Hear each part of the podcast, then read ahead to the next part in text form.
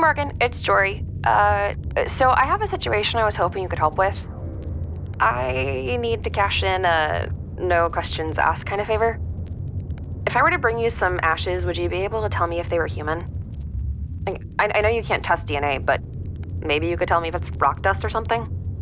Anyways, let me know. Thanks.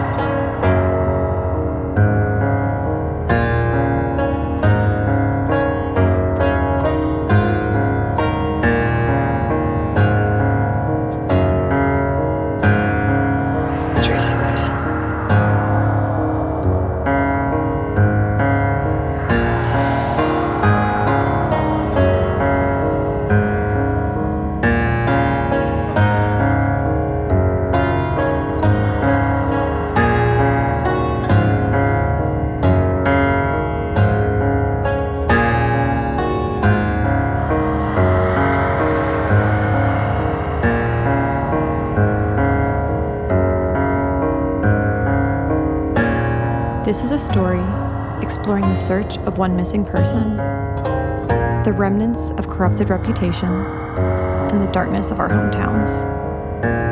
This is That Creepy Podcast. I might have found something. Better hide it then. Time's up. You have company. Thanks for listening.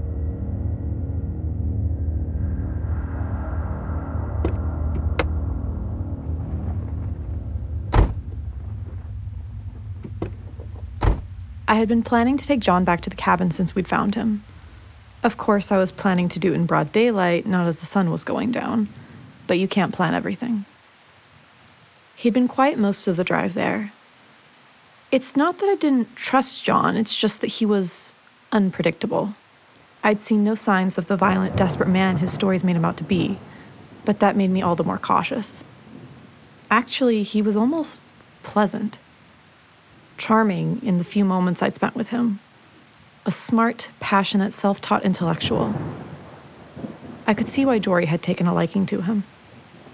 Still, I saw the mental cracks poised to break, and I wanted to hear his story for myself. So I took him back to the cabin.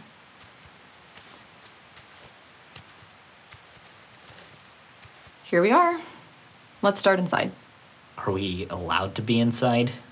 Not officially, but when has that stopped you? We walked up the front steps. A large portion of the structure had been consumed by fire, and the front door was completely gone, and the inside was all charred wallpaper and damp, burnt couch cushions. The sprinkle of rain began turning into a full shower, and the fire consumed roof gave me no choice but to open my umbrella inside. Are you superstitious? Culturally, yes. Why? I opened my umbrella and shrugged in response. John just smiled and did the Catholic sign of the cross. I guess he was okay. This was my first time at the cabin, and John's first time since he'd disappeared. He led the way through the small space, and I followed at a respectful distance, as to not crowd this emotional moment. His eyes scanned the burnt walls, but he said nothing. Until we got to the bedroom. Until he stopped in front of the blood splattered wall. This is some sloppy work, even for my dad. Wait, what do you mean? You didn't do this? No way. I didn't have time to cover my tracks like usual. When I disappear, I do it right. This had to be someone else. I'm guessing my dad? Maybe the sheriff? I don't care what Lauren says. I think they're working together. You don't think that's a little paranoid? I've never regretted being paranoid. Paranoia is the only reason I'm still alive. He said it simply, like a fact, with no malice, almost no feelings at all. I asked my next question carefully. Did you know Sheriff Davidson? We ran into each other once or twice. He turned to leave the home and I followed. We walked around the perimeter of the cabin. I have a confession. Yeah. Yeah. Um, I didn't bring you here to give you closure or anything. I had ulterior motives. You know, Jory got arrested last week for setting this cabin on fire. And of course, because it's Jory, she doesn't have an alibi. She may have a trial if we don't find any evidence or witnesses to prove her innocence. She hasn't said anything about that to me. Well, yeah, of course she hasn't. She doesn't want to worry us, and she definitely doesn't want to remind anyone of her spicy past. Not to mention, she likes staying blissfully ignorant of her own mortality. The worst part is, I'm starting to doubt her. She really hasn't been in her right mind lately. None of us have. So where do I come in? Well, you can tell me if you set your own damn house on fire for starters. For Jory's sake, I wish I could say I had. Another dead end. Jory's future was looking more and more unsure. We stepped into a clearing and John stopped short. The setting sun and rain cloud covered sky had made visibility nearly non existent. But still, John reached up and lightly touched the bark of a tree at the edge of the clearing. The blind movement a side effect of muscle memory. Did you know that the eyes are the first thing to decay in a body? The human body itself is notoriously difficult to preserve. I mean, not even embalming keeps it around for long, but eyes are actually impossible. They can change color within the first 10 minutes of death and eventually liquefy. If you're cremating a body, they're the first soft tissue to go. So I was taught that eyes were a precious thing. They were the windows to the soul.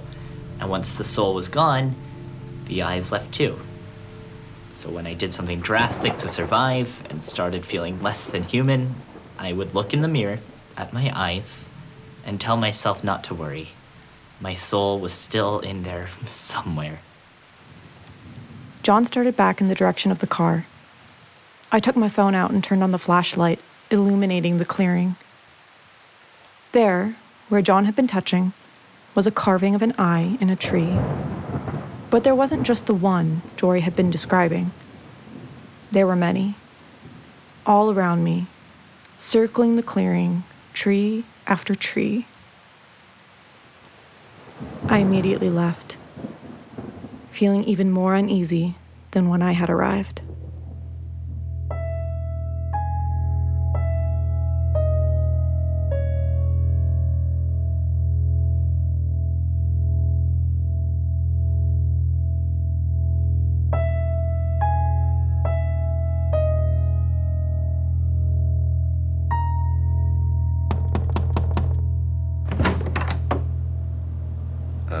You look like hell. Didn't we agree to talk in Harker tonight? Yeah, but we might as well talk now. Uh, how did you get here? Dora's car? Oh, here's your binder. Thanks for letting me borrow it. Am I to assume you borrowed the car the same way you borrowed my files? Yep. When was the last time you slept? I have no idea. It's been a while. So, I wanted to discuss what to do about John. Yeah, let me just do something real quick. Lawrence disappeared down the hall, and I set about opening kitchen cabinets, searching for coffee. A bold move considering I'd only been here once before. But Sleep and I hadn't been friends for several days now, so desperate times called for desperate measures. He returned a few moments later, raising an eyebrow at my lapse in manners. But he just wordlessly reached past me to the cabinet over the coffee maker, the one I'd already looked in, and took over the process of making the liquid drug. So, how I see it, we have two options. A, we set a trap for John's dad. No, this isn't a TV show. Next idea. Okay. B, we buy John a ticket to Europe and just accept our fates all of the sheriff. You think John's dad killed Davidson? Yeah, don't you? There was clearly some kind of blackmail or threat going on. That's the only thing to explain that half ass search. You have a high opinion of your small town, don't you? What's that supposed to mean? It means there are other possible reasons for their lazy work. Like? Like, John was an outsider in a small town. Maybe they didn't care to find him. Or maybe it was limited resources. Or maybe they really are just bad at their jobs. So you're saying you trusted Sheriff Davidson? Oh, God, no. I'm sure Davidson was hiding something, but we can't assume he was involved with John's dad. Then what's your suggestion? You won't like it. A muscle in Lawrence's jaw feathered, and he suddenly looked very interested in switching on the coffee maker. I could already tell I definitely wouldn't like this. At the funeral, I talked to Franklin, And? and I think we should tell Franklin everything and get the force involved. That's a terrible idea. It's the only way to bring John's dad to justice. We need to shut down that whole operation. I felt stabbed in the gut. The idea of anyone else knowing the details of our situation made me uneasy enough. But Franklin? The history between us left me drowning and gasping for air. Lawrence continued on, pretending not to see the look of nausea on my face. Listen, you care about John being safe. We all do. But I also care about making sure his dad never terrorizes anyone ever again. And getting that crematory shut down. I don't want anyone else to have to take the drastic measures John has had to. No one should have to carry that burden. I stalked to the couch and threw myself face down. Come on in. You called Henry? Marjorie Eleanor Bradford. What's this I hear about you not sleeping? Someone has been lying to you. I've slept. Two hour shifts isn't sleep. I'm removing myself from this. I'll be in the office. Lawrence shot his signature annoyed look in my direction, but a glint of mischief hid behind it. Not a fun mischief. The kind of mischief that lives in psychologists and anthropologists. Did he call Henry so he didn't have to deal with me? Or because he was genuinely worried? How much did I actually know Lawrence at all? He took his coffee cup and disappeared down the hall in the direction of the office. Henry and I stared at each other, both parties' arms crossed in defiance. The kind of mirrored stubbornness only found in fights between family. We heard the office door click shut. You have two options. Either you can tell me what's bothering you now, then be force fed these Benadryl, or you can take these Benadryl and tell me after you sleep. We stared at each other, blood reflecting blood. Then I broke. I don't know how to help him. Everything's moving so quickly, and I don't think I can help him, Henry. Not without sleep, you can't. You shouldn't even be driving right now, let alone looking for people. In my delirium, I'd nearly forgotten how few people had knowledge of John's current whereabouts and how, against all odds, he was safe. Knowing John, he was probably happily curled up in a window somewhere in Oakland House reading.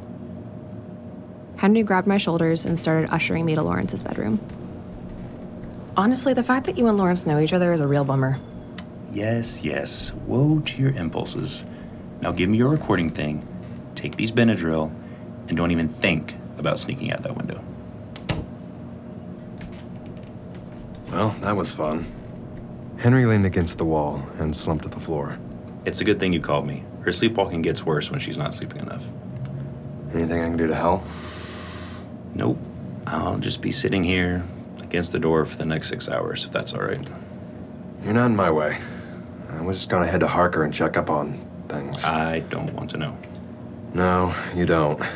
There are times I don't even want to know.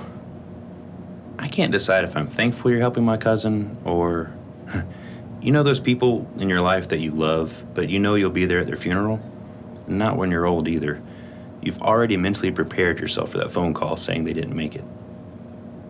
Yeah, I do. That was Jory for us all growing up, even before the sleepwalking got bad. My aunt and uncle are difficult to spend five minutes around, let alone be the only child of. So I'm kinda a surrogate sibling for her. She runs headfirst into trouble, not away from it. And I've watched her do it her whole life. The fire thing started right after I graduated academy, and it kept me in Harker just long enough to help her get out. What are you getting at? I know there's something going on, but she's an adult now, and I can't watch her like I used to. I couldn't even bring myself to call her when Sheriff Davidson died. I did, however, convince Franklin not to make her a suspect. You're saying they thought Jory did it? Don't hold it against Franklin. He's just being thorough. Davidson was one of their own after all, and he and Jory never got along. Add in their record. I almost happy cried when I got the call it was a suicide. Messed up, I know. I I can't help Jory this time. So I'm hoping you can. Henry passed Jory's recorder to me. You and me both, Kendall. Like I said, I don't know what's going on, and I don't want to know. But here's a piece of advice the Harker Force loves a deal. Henry leveled a weighted look at me. A few beats passed. I sipped my coffee and listened to Jory's bear snores at the wall. I raised my coffee mug in acknowledgement before heading to my office, taking Jory's recorder with me.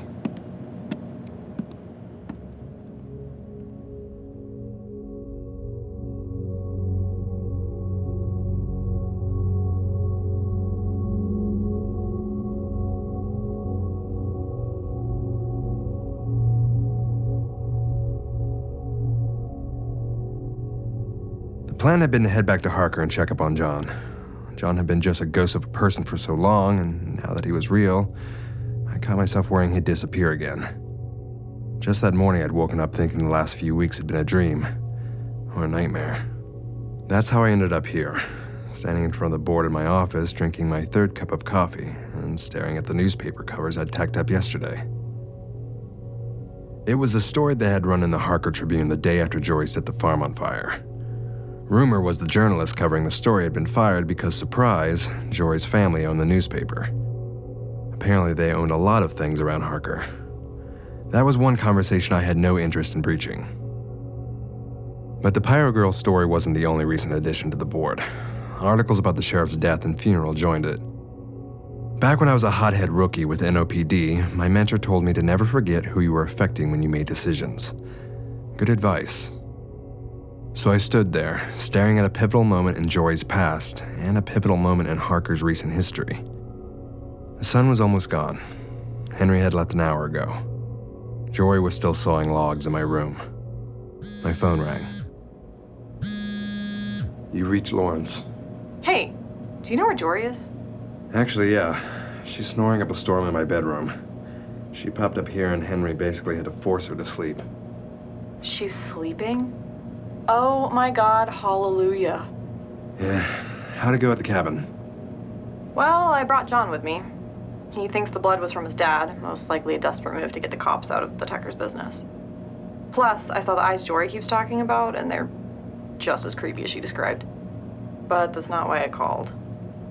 John claims he wasn't the one who started the fire. Huh. Well, shit. Yeah, that was my reaction. Looks like our one idea to get Jory out of her trial is dead on arrival. I wouldn't say that. I have one more idea, but it's risky. And it involves Franklin. Jory's gonna hate it then.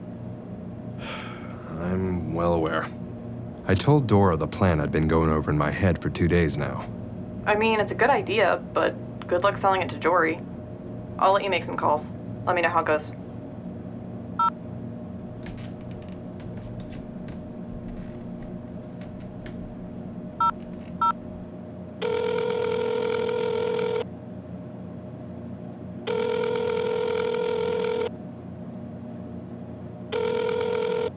Harker Sheriff's Department. Chief Deputy, I mean, Sheriff Down speaking.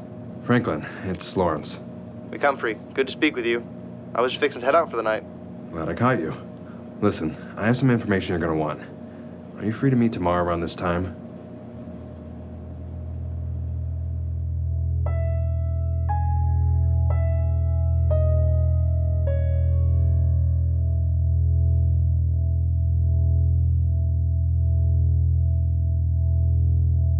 Lawrence drove me home. Henry had apparently driven Dora's car back to Harker after she called him, pissed and assuming I'd taken it. Of course, she'd been right. That meant I'd awoken to what I thought was an empty home. The only sound being the air conditioning, set to high to cut through the Georgia humidity. I had gotten up and tiptoed around the apartment to gather my things, all the while wondering if a car service would take me all the way back out to Harker. I had just picked up my backpack when I heard the sounds of fingernails tapping on porcelain from behind the office door. I slowly cracked the door open to find Lawrence staring at the corkboard in his office. He'd been still as a statue. I was just beginning to wonder how a human could breathe and remain that still when his head turned toward me. The first movement he'd made in God knew how long. His eyes were glazed over. I pushed the door open completely and stood there, waiting for him to respond to my presence. He just looked through me. I cleared my throat and quietly said his name. Finally, he came to, suddenly aware of both my existence and the room around us. He looked as if he were seeing it for the first time. There was an air of embarrassment about him. He cleared his throat, quickly explaining that Henry had taken the car back to Dora and he had been tasked with making sure it got back to Harker. We rode back in the usual silence. I asked to be dropped off at Oakland House to see if John was there. I knew Lawrence and Dora had been making plans, but I had one of my own.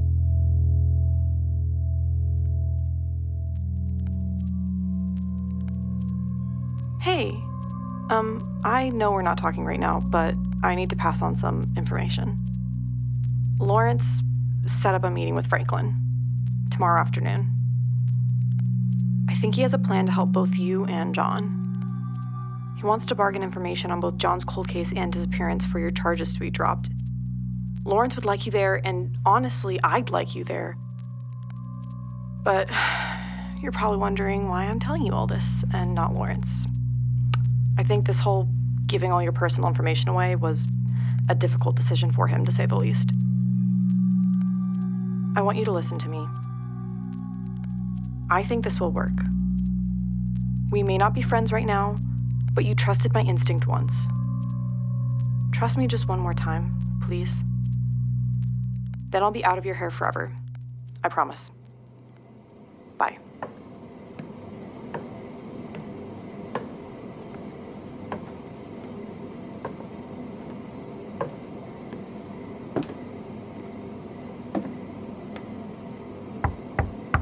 Who is it? It's me. Oh, come on in. I entered John's apartment. Dora had temporarily set him up in the small attic apartment attached to her own home. True to John's pattern, the place was sparse, with only a bed, dresser, and a stack of books piled on the corner. Several I recognized as originally belonging to Dora. John sat on the floor by a chessboard. Dora told me you might not be by tonight. She said you were sleeping or something. Yeah, kinda. What else were you doing? I'd been pacing back and forth on the Oakland House porch. That's what. But I wasn't gonna tell John that. I'd gotten Dora's voicemail only moments after being dropped off, and her words were still bounding around in my head. You trusted my instinct once. Trust me one more time. And weirdly, I did. Somehow, that, of all things, had survived the betrayal. Which meant the plane tickets I'd purchased for John and I now hung heavy in my jean jacket pocket. So I lied. Oh, not much. Are you playing chess against yourself? Oh, yeah. A little something I picked up from a neighbor in Colorado. I found it keeps my brain sharp, even without an opponent. That's just so. Uh, What? Weird? no. It's just so you. I dropped my things by the front door and sat to play chess with John. I hadn't played since high school, but what the hell? 20 minutes passed like that. 20 minutes of friendly competition and John laughing as I struggled to remember the rules. Until. If you had the chance to leave, not run away, but go somewhere truly no one would be able to find you, would you? John stiffened. It was like I had sucked the joy from the room. That depends. Where would I be going? Somewhere overseas. Let's say London to start. To stay? Yes. The conversation had gone from friendly and familiar to careful. Every word carried so much weight and meaning now. This was a new game. Our words, the pieces, my proposition, the board. I'd say no thank you then. I told you I'm done running, and I'm done uprooting my life. I'd rather be dead than be alone my whole life. Well, what if you didn't go alone? John's eyes snapped from the chessboard to my face. The game forgotten. What if I went with you? We both ran one last time. You know my answer. I know. but I had to give you one more option. Did you need to give yourself one more option? Why can't it be both? Dora already told me about Lawrence's plan. And? I think it's worth the risk, not just for me, but for you too. And suddenly I was crying. Not a sob, but a steady stream of tears. John gave me a soft, sad smile. It takes a great deal of bravery to stand up to our enemies, but just as much to stand up to our friends. Do you know who said that? I don't know. Knowing you, Faulkner? Not even close. Dumbledore. And I smiled. Because he was right. And because somehow John had done what he always did say the right thing at the right time and totally change the trajectory I had been on. I shoved the printed plane tickets deeper into my pocket and shoved my knight across the board. You're lucky I'm a rotten chess player. Or I'd bet on this game. Yeah, I'd clean you up, Bradford. Your move.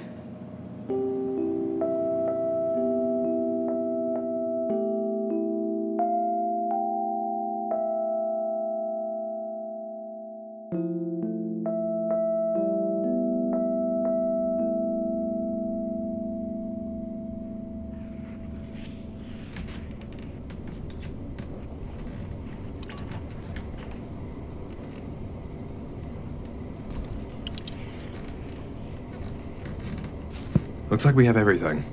The front desk of Oakland House was covered in every binder and file I had collected of both John's disappearance and the suicide cold case. Every scrap of paper with the exception of a few of my own reports. The suspicions I had about the lengths John had gone to disappear would only complicate the case.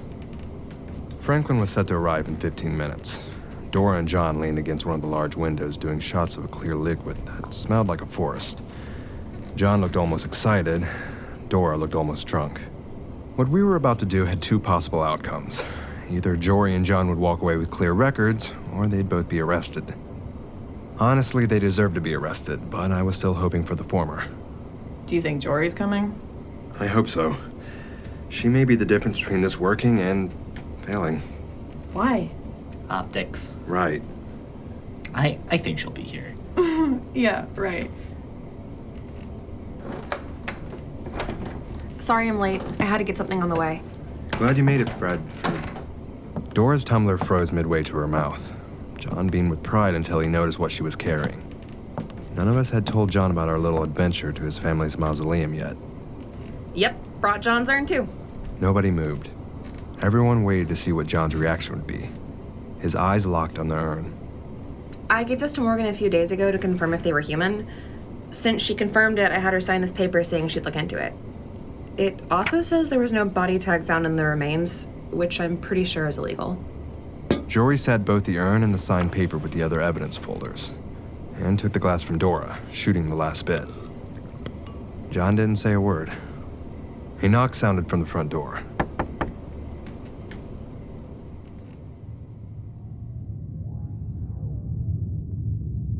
Franklin couldn't believe it at first. But who would? This entire situation was a wonder. Just the fact I had shown up was a wonder. Even I knew that. He'd immediately sized up the contents of the room and its company upon walking in. He took in the stacks upon stacks of evidence and the urn sitting on the desk, then my presence, and finally John's. To him, he was seeing a ghost, and the color drained from his face. His shoulders stiffened. But to his credit, he gave no other signs of unease. Just walked in, asked Lawrence what the hell was going on, and listened as Lawrence launched into a two hour explanation of every piece of evidence on the table. Lawrence's blunt honesty regarding nearly every aspect of the situation was baffling. Had I ever been that honest? Probably not. I finally understood what he'd been trying to tell me. The situation was messy and wouldn't be going away anytime soon. The fallout would follow every last one of us for years to come. We needed people on our side, and honesty was the best path to that. Finally, he finished. Franklin asked a few questions, then took out his phone and began making calls.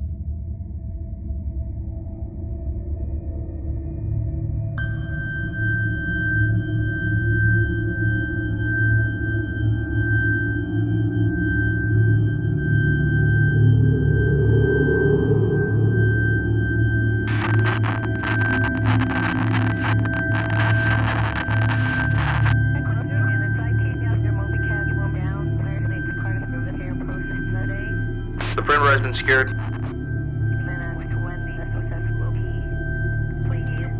We'll try making contact through the front door first. Walking up the road.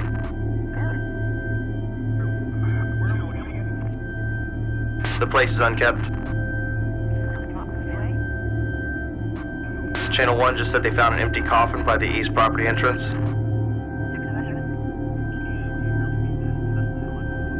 The GBI are on their way. We found our first body. It's laying under a tree rotting. Vermin have already gotten to it. Send the GBI to the west entrance too.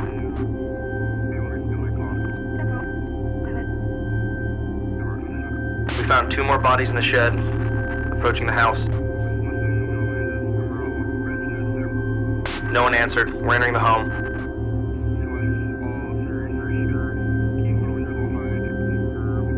Found a woman hiding under the master bed, but no Mr. Tucker. We located Mr. Tucker. He's in the main crematorium. Mr. Tucker has been taken into custody. This place is grotesque. There's an arm hanging out of the incinerator and an oily grease coating the floor. Parts of bodies are stuffed in random places. Looks like he may have been selling body parts in the black market. Some of my men got sick and had to leave. Sending backup. We moved a sheet and one of the walls is covered in chalk markings, lots of eyes and obscure symbols. The GBI arrived. Heading back to the unit for a bit. I can't breathe in here.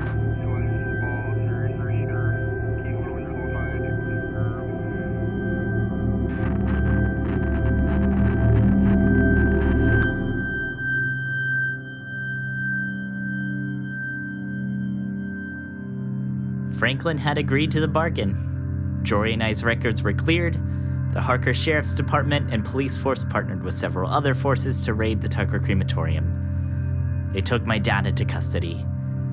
You would think that would give us all a sense of security, but it didn't.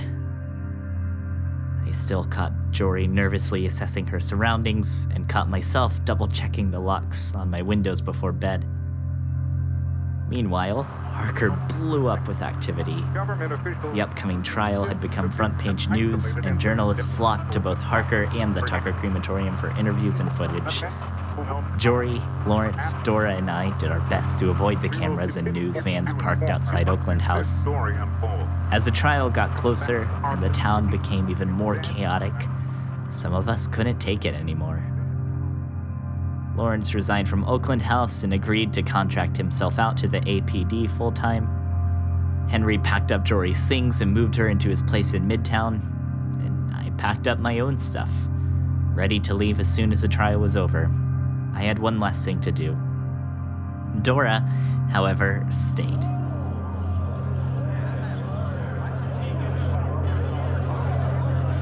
Eventually, the day of the trial came. It was widely covered all over the country. Both Lawrence and I took part in the process. It lasted weeks.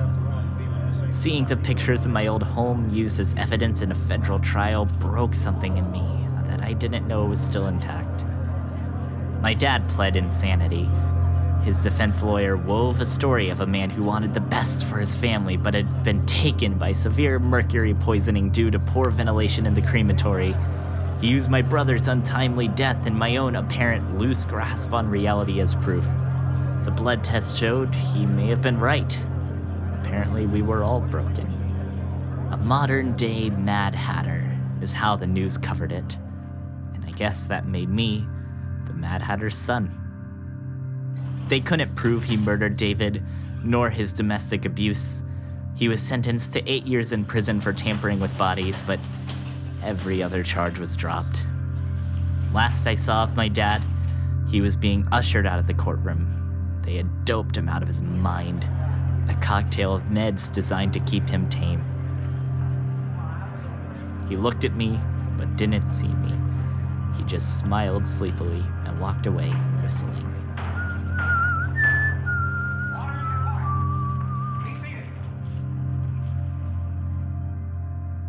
I left and headed to Harker one last time.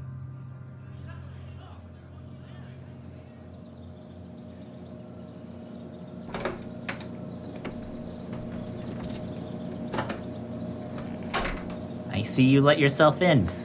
Yeah, I wanted to be here when you got back from the trial. But I see you're going somewhere. Yeah, I just came back to get my bags. My flight's in three hours. Where are you going? Boston, actually. I tracked down David's family, and I'm gonna give them David's remains. It's the least I could do. Have you always been a good person, John? I've said it before, and I'll say it again. Survival makes people do terrible things.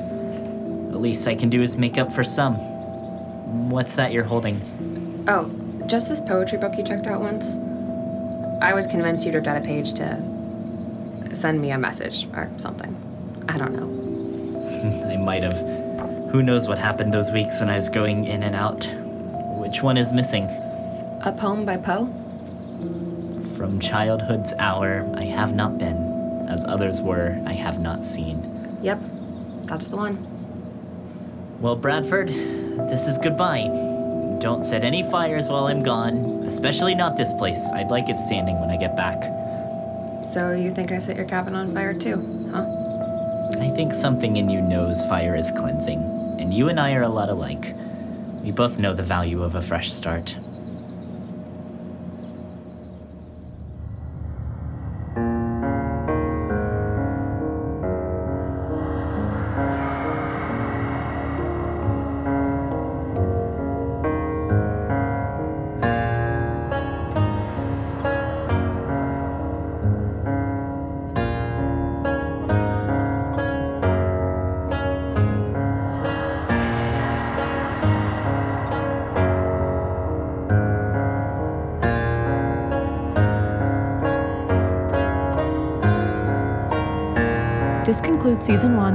Creepy Podcast. Written and directed by Theodora. Mixed and edited by Seth Johnson. Music by Theodora. Find us online at www.thatcreepypodcast.com. Special thanks to voice actors Katie Collier, Joseph Teagle, Nathaniel Curtis, Trent Mayo, Ian Collier, and all additional voice actors that helped make season one possible. Myself and the entire cast would like to thank you for an amazing first season. Don't worry, this isn't the last you'll see of Jory, Lawrence, Dora, and John. We'll be back for season two in 2020. And as always, thanks for listening. We'll see you next time.